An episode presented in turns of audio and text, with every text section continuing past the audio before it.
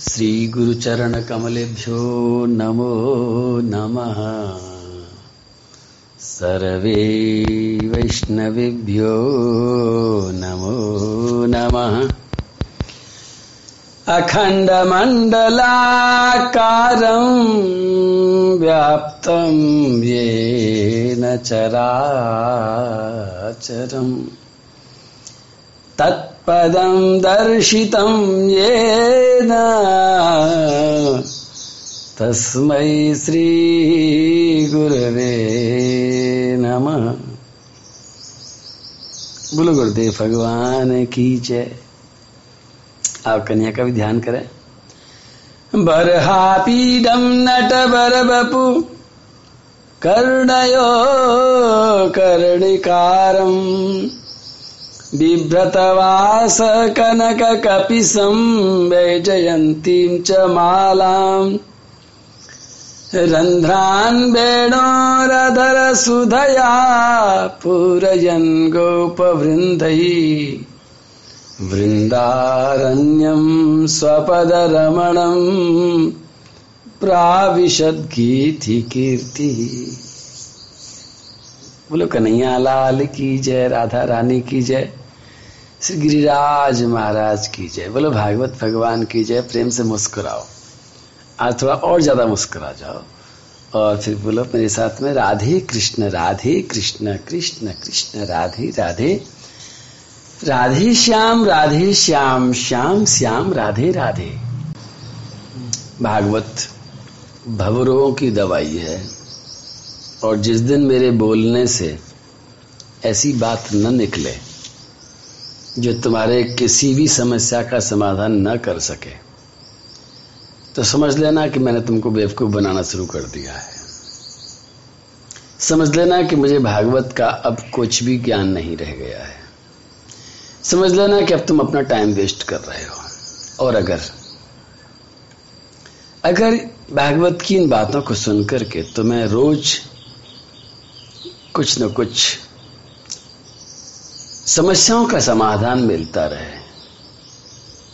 इन भयानक भयानक बीमारियों से छुटकारा मिले, थोड़ा सा ही मिलेगा, क्योंकि बहुत माइल्ड डोज मिल रही है, बहुत छोटी डोज मन है मेरा, कभी कोई समय ऐसा आएगा जब बहुत बड़ी डोज भी एक साथ, जैसे वो कीमोथेरेपी लगा देते हैं हॉस्पिटल के अंदर। जैसे पूरा का पूरा लगातार बोतल पर बोतल चढ़ाते चले जाते हैं, दवाइयों पर दवाइयाँ चढ़ाते रहते हैं, मरीज़ को लिटा देते हैं और बहुत जल्दी ही उस रोगी को बिल्कुल ठीक कर डालते हैं। वो दिन भी कभी आएगा ज़रूर। मेरी उम्मीद है, मुझे आशा है।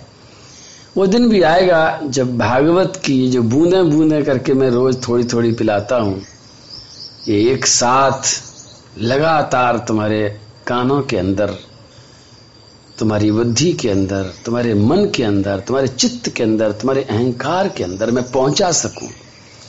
अभी मेरी सामर्थ्य नहीं है। अभी कुछ बाकी है। लेकिन इस दिन का इंतज़ार कर रहा हूँ मैं जब लगातार ये जब जैसे परीक्षित जी महाराज ने दवाई लगातार अपने अंदर डाली थी और जैसे धुंधुकारी ने दवाई लगातार अपने अंदर घुसाई थी और केवल सात दिन के अंदर वो सारी बीमारियों को अंगूठा दिखा करके, सारे संसार को अंगूठा दिखा करके, सब लोगों के सामने ही एकदम स्वस्थ और प्रसन्न और मुक्त होकर के भगवान के धाम में गए थे, ऐसा दिन आएगा। लेकिन अभी तो मैं बहुत छोटी छोटी डोज दे रहा हूँ। ये तुम्हें अच्छी लगती है? रिएक्शन नहीं करती है ये बहुत बड़ी बात है। पेंसिलिन नाम का इंजेक्शन मैं सुनता हूँ ऐसा है कि वो अगर रिएक्शन करता है तो आदमी बचता नहीं है।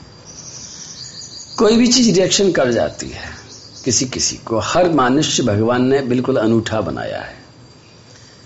कई लोगों को आजकल लू लगने के डर से लोग पिलाते हैं आम ओ, आम का पना कच्चे आम की आमी को पानी में उबाल करके उसको गोट पीस करके कुछ मीठा मीठा मिला के कहते, पना है, इससे आपको लू नहीं लगेगी। और कई लोग ऐसे देखे हैं कि पना पीते हैं तो उनको बिना लू लगे लू लग जाती है।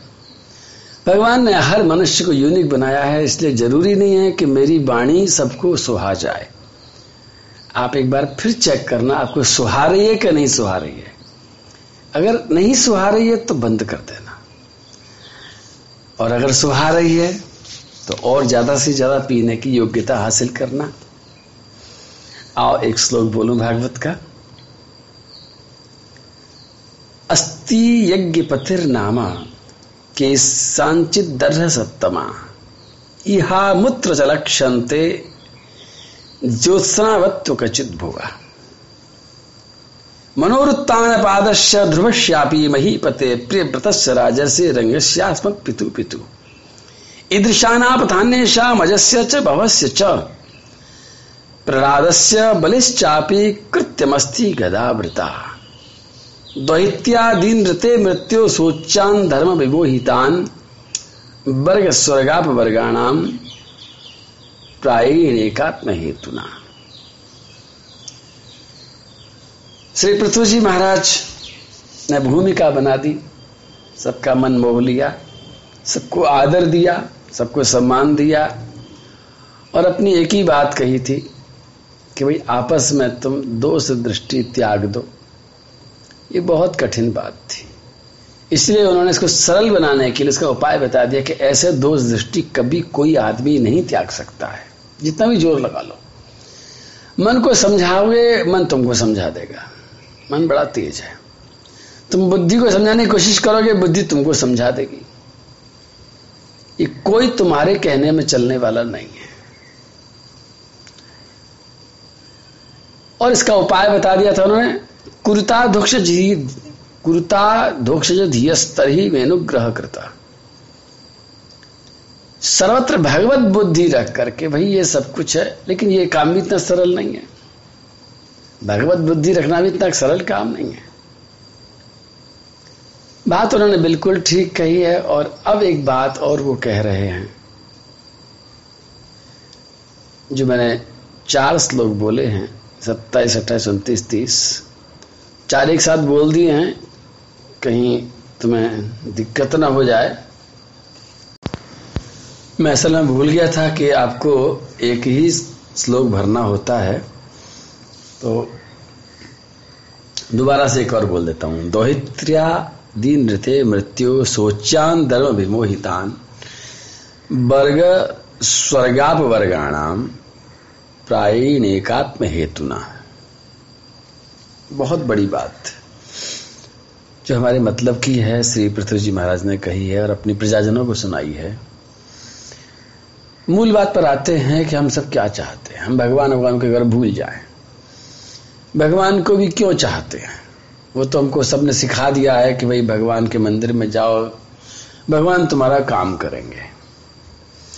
असली बात तो मूल ये है कि हम सभी लोग स्वार्थी हैं। अपने मतलब की बात करते हैं। और पृथ्वी जी ने कहा कि बिल्कुल मैं राज़ी हूँ इस बात पर कि सब लोग स्वार्थी बन जाए, कोई दिक्कत नहीं है। परमार्थ की बात पीछे करेंगे, पहले स्वार्थ की बात कर लेते हैं। और स्वार्थ भी एक तरह का नहीं, तीन तरह का। क्योंकि अभी तो सच्ची बात यह है कि साधारण मनुष्य एक तरह के स्वार्थ को भी नहीं समझ रहा है। ये तीसरे श्लोक में बोला वर्ग, स्वर्गा, अपवर्गाणाम। जो ये वर्ग है ना, ये तीन वर्ग हैं। अर्थ, धर्म और काम। वर्ग का मतलब है कि संसार में आपको तीन चीज़ों की ज़रूरत पड़ेगी, वो सब एक ही शब्द में आएगा, वर्ग। पैसे की ज़रूरत है लेकिन खाली पैसे से काम नहीं चलता है, पैसा है, लेकिन आपको भोगने को कुछ नहीं मिल रहा है। जेब में पैसा लेके घूम रहे हैं, लेकिन आम नहीं मिल रहा है बाज़ार में। और मन आम मांग रहा है तो पैसा किसी काम नहीं आएगा। पैसा लेके घूम रहे हैं, दवाई नहीं मिल रही है। पैसा लेके घूम रहे हैं, मिठाई नहीं मिल रही है। पैसा लेके घूम रहे हैं, मकान नहीं मिल रहा है। पैसा है, लेकिन कपड़ा नहीं मिल रहा। जो चाहिए सो नहीं मिल रहा है। तो फिर बात अधूरी रह गई। तो तीन चीज़ जब मिलती है, तब संसार का वर्ग पूरा होता है। पैसा भी मिल जाए, अर्थ भी मिल जाए, और काम भी मिल जाए, और उसके पहले बीच में धर्म भी मिल जाए। अर्थ, धर्म और काम। कुछ लोग धर्म, अर्थ, काम कहते हैं। अर्थ, धर्म, काम भी कह सकते हैं, कैसे भी कह लें। लेकिन क्यों? क्योंकि जब तक तुम धर्म नहीं करोगे, जब तक तुम पुण्य नहीं करोगे, तब तक तुमको संतुष्टि नहीं मिलेगी। पैसा भी है और सामान भी है, लेकिन संतुष्टि नहीं है। लेकिन ये तो केवल ये सारी सारी बिल के बात हुई है, केवल एक पार्ट हुआ। फिर इस संसार में अगर किसी आदमी ने संतुष्टि भी ले ली है और पैसा भी ले लिया है, अपनी भोग सामग्री भी ले ली है जैसे जैसे जैसे जैसे जीवन आगे बीतेगा तो अगले जीवन की चिंता शुरू हो जाती है। मरने के बाद क्या होगा? और मरने के बाद की चिंता होती है, वही स्वर्ग वाली बात आ गई। कि भाई, हमें स्वर्ग मिलना चाहिए। यानी मरने के बाद में भी ऐसा ना हो कि यहाँ तो हमने बहुत अच्छी तरह से खा लिया, पी लिया। जैसे कि होटल में आदमी बैठा है, एसी में आराम से और धीरे धीरे जब उसका बिल आ जाता है और होटल वाला कहता है साहब पैसे खत्म हो गए, निकलो बाहर तो उसे चिंता हो जाती है कि भाई, अब बाहर जाके क्या होगा मेरा? उसी तरह से कि संसार में से तो चले गए, लेकिन आगे क्या होगा? तो आगे का इंतज़ाम जो लोग सोचते हैं, वो नंबर दो तक पहुँच जाते हैं, स्वर्ग की चिंता करते हैं कि इस जीवन के बाद में भी हम कहीं छोटी छोटी बातों के लिए तड़फते न रह जाएँ। कहीं अभाव में न डूब जाएँ, कहीं पिटाई और मार के शिकार न बन जाएँ। और इसके बाद में एक चीज़ और, कि कुछ लोग होते हैं, वो देख लेते हैं कि भाई इस जन्म में भी भोग लिया, अब स्वर्ग में भी जाकर के कब तक रहेंगे स्वर्ग में? वहाँ भी हमेशा तो रह नहीं सकते। वहाँ से भी कभी ना कभी धक्का मार के निकाले जाएँगे, और वहाँ भी वही टेंशन रहेगी कि भैया अभी पैसे खत्म हो रहे हैं, माने पुण्य खत्म हो रहे हैं। तो जो यहाँ तक सोच लेते हैं, वो फिर स्वर्ग के आगे चलते हैं और वो मोक्ष की चिंता करते हैं। अपवर्ग। तो वर्ग, स्वर्ग और अपवर्ग। ये तीनों से ऊपर कुछ नहीं है। किसी आदमी को या तो अब इसी वर्ग में ही खुश है बेचारा, वर्ग ही पूरा नहीं हो रहा तो वर्ग से आगे कहाँ चलेगा? ये वर्ग ही पूरी की पूरी पहली बन गई है, वर्ग पहली में से नहीं निकल पा रहा आदमी। वर्ग में से निकलता है तो स्वर्ग तक की सोचता है और स्वर्ग से आगे चलता है तो अपवर्ग की सोचता है। और इन्हीं तीनों बातों को लेकर के श्री पृथ्वी जी महाराज ने कहा कि ये तीनों चीज़ें कौन दे रहा है? अवाई मूल पर। इन तीनों चीज़ों को देने वाला आखिर है कौन? और जो है, वो यज्ञपति नाम से जाना जाता है। उन्होंने इसका नाम वही कृष्ण है, वही गोविंद है, वही गोपाल है, वही भगवान है, वही ब्रह्म है, वही परमात्मा है। यहाँ पर श्री पृथ्वी जी महाराज ने उनका एक नाम लिया, अस्त्रि यज्ञ पत्र नामा के सांजत दर सत्तमा। उन्होंने कहा कि बड़े बड़े महापुरुषों ने उनका एक नाम दिया यज्ञपति। यज्ञपति होने का मतलब एक ये भी है कि वो यज्ञ करने से प्रसन्न होते हैं और उनकी कृपा से यज्ञ होते हैं। बात यज्ञ से चली थी क्योंकि बेन ने यज्ञ पर रोक लगाई थी। और श्री पृथ्वी जी महाराज ने निन्यानवे अश्वमेध यज्ञ किए थे। बाधा पड़ने पर उन्होंने रोक दिया था, छोड़ दिया था। लेकिन उन्होंने कहा, वो वाला नहीं करूँगा दूसरा यज्ञ करूँगा। भगवान को प्रसन्न करने के लिए मैं डिज़ाइन बदल दूँगा, लेकिन यज्ञ नहीं छोड़ूँगा। उनका नाम है यज्ञपति।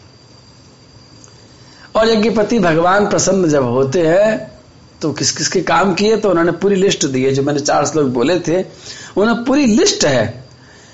इस पृथ्वी में सबसे पहले मनु महाराज पैदा हुए थे, उनके बेटे उत्तान पाद हुए थे, उनके बेटे ध्रुव हुए थे, और एक दूसरा बेटा प्रियव्रत हुआ था। श्री पृथ्वी जी महाराज सबके नाम लिए। इनका मनोकामना किसने पूरी करी? इनकी डिमांड, इनकी ज़रूरत किसने पूरी करी? इनको अपवर्ग, स्वर्ग किसने दिलाया?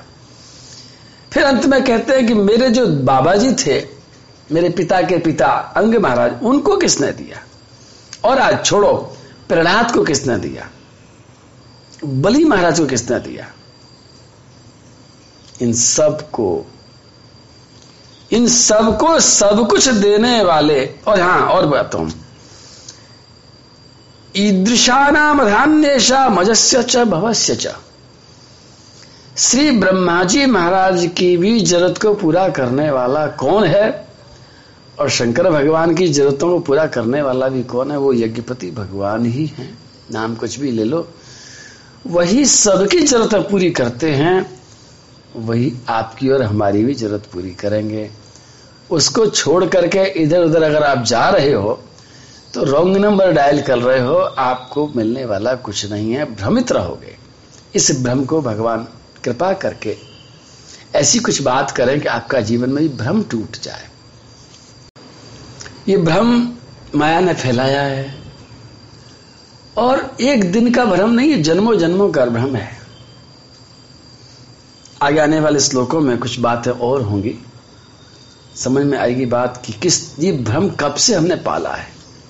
हमने भ्रम पाला है कि दुनिया वाले या हमारा कर्म या हमारी बुद्धिमानी या हमारी चतुराई या हमारी ताकत, ये सब हमको सुख देने वाली है, हमारे को सफल करने वाली है। पृथ्वी जी महाराज कहते हैं, कुछ करने वाला नहीं है, करने वाले भगवान हैं।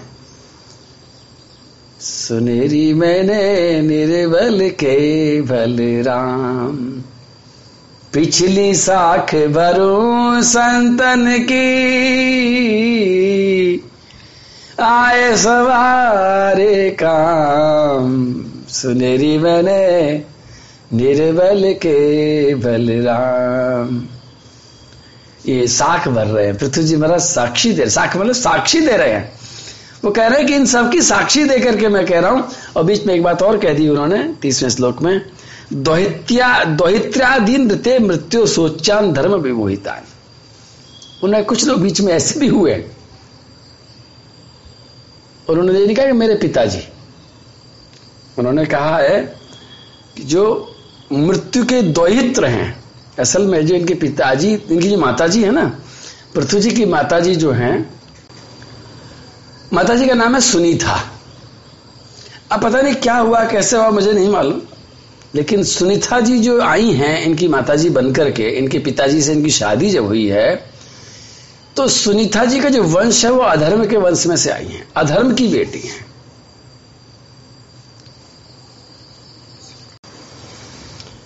वर्णन आता है कि अधर्म के अंश मृत्यु और मृत्यु की बेटी थी सुनीता। और सुनीता का बेटा हुआ है ये बैन जिसने अपने नाना जी की बात को मान करके, अपने मृत्यु जो नाना थे इसके अधर्म का जो अंश थे, उनकी बात को मान करके भगवान को आदर नहीं दिया है। तो पृथ्वी जी महाराज कहते हैं कि कुछ लोग ऐसे ज़रूर हैं जो मेरे नाना जी की तरफ़ चले गए हैं और वो बेन आदि ऐसे लोग हैं जिन्होंने भगवान का तिरस्कार किया है और उसका फल भोगा है। नहीं तो सब लोग भगवान का ही आदर करते हैं, गोविंद के गुण गाते हैं। पिछली साख भर रहे हैं, पिछली साख भरू संतन की आए संवारे काम सुनेरी मैंने निर्बल के बलराम। काम तो उसी ने किए हैं। काम वही कर रहा है। काम वही करेगा। हमारा मन जैसे जैसे साफ़ हो जाएगा, हमारी बुद्धि जैसे जैसे साफ़ हो जाएगी, वैसे वैसे हम इस सच्चाई को जब समझ लेंगे, उसी पल सारी टेंशन खत्म हो जाएगी। सारा भय और सारी फ़िक्र और सारी चिंता उसी पल खत्म हो जाएगी कि करने वाला वही था, वही है और वही रहेगा। और जब जब हमारे मन में ये आएगा कि वो नहीं था, वो नहीं है और वो नहीं रहेगा, तब तक भय है, तब तक चिंता है, तब तक टेंशन है, जब तब तक द्वेष है, तब तक संघर्ष है और तब तक ये सारे के सारे उपद्रवों से भरा हुआ ये हमारा जीवन है। बोलो कन्हैया, लाल की जय राधा रानी की जय गिरिराज महाराज की जय प्रेम से बोलो, राधे कृष्ण राधे कृष्ण कृष्ण कृष्ण, राधे राधे। राधे श्याम राधे श्याम श्याम श्याम राधे राधे।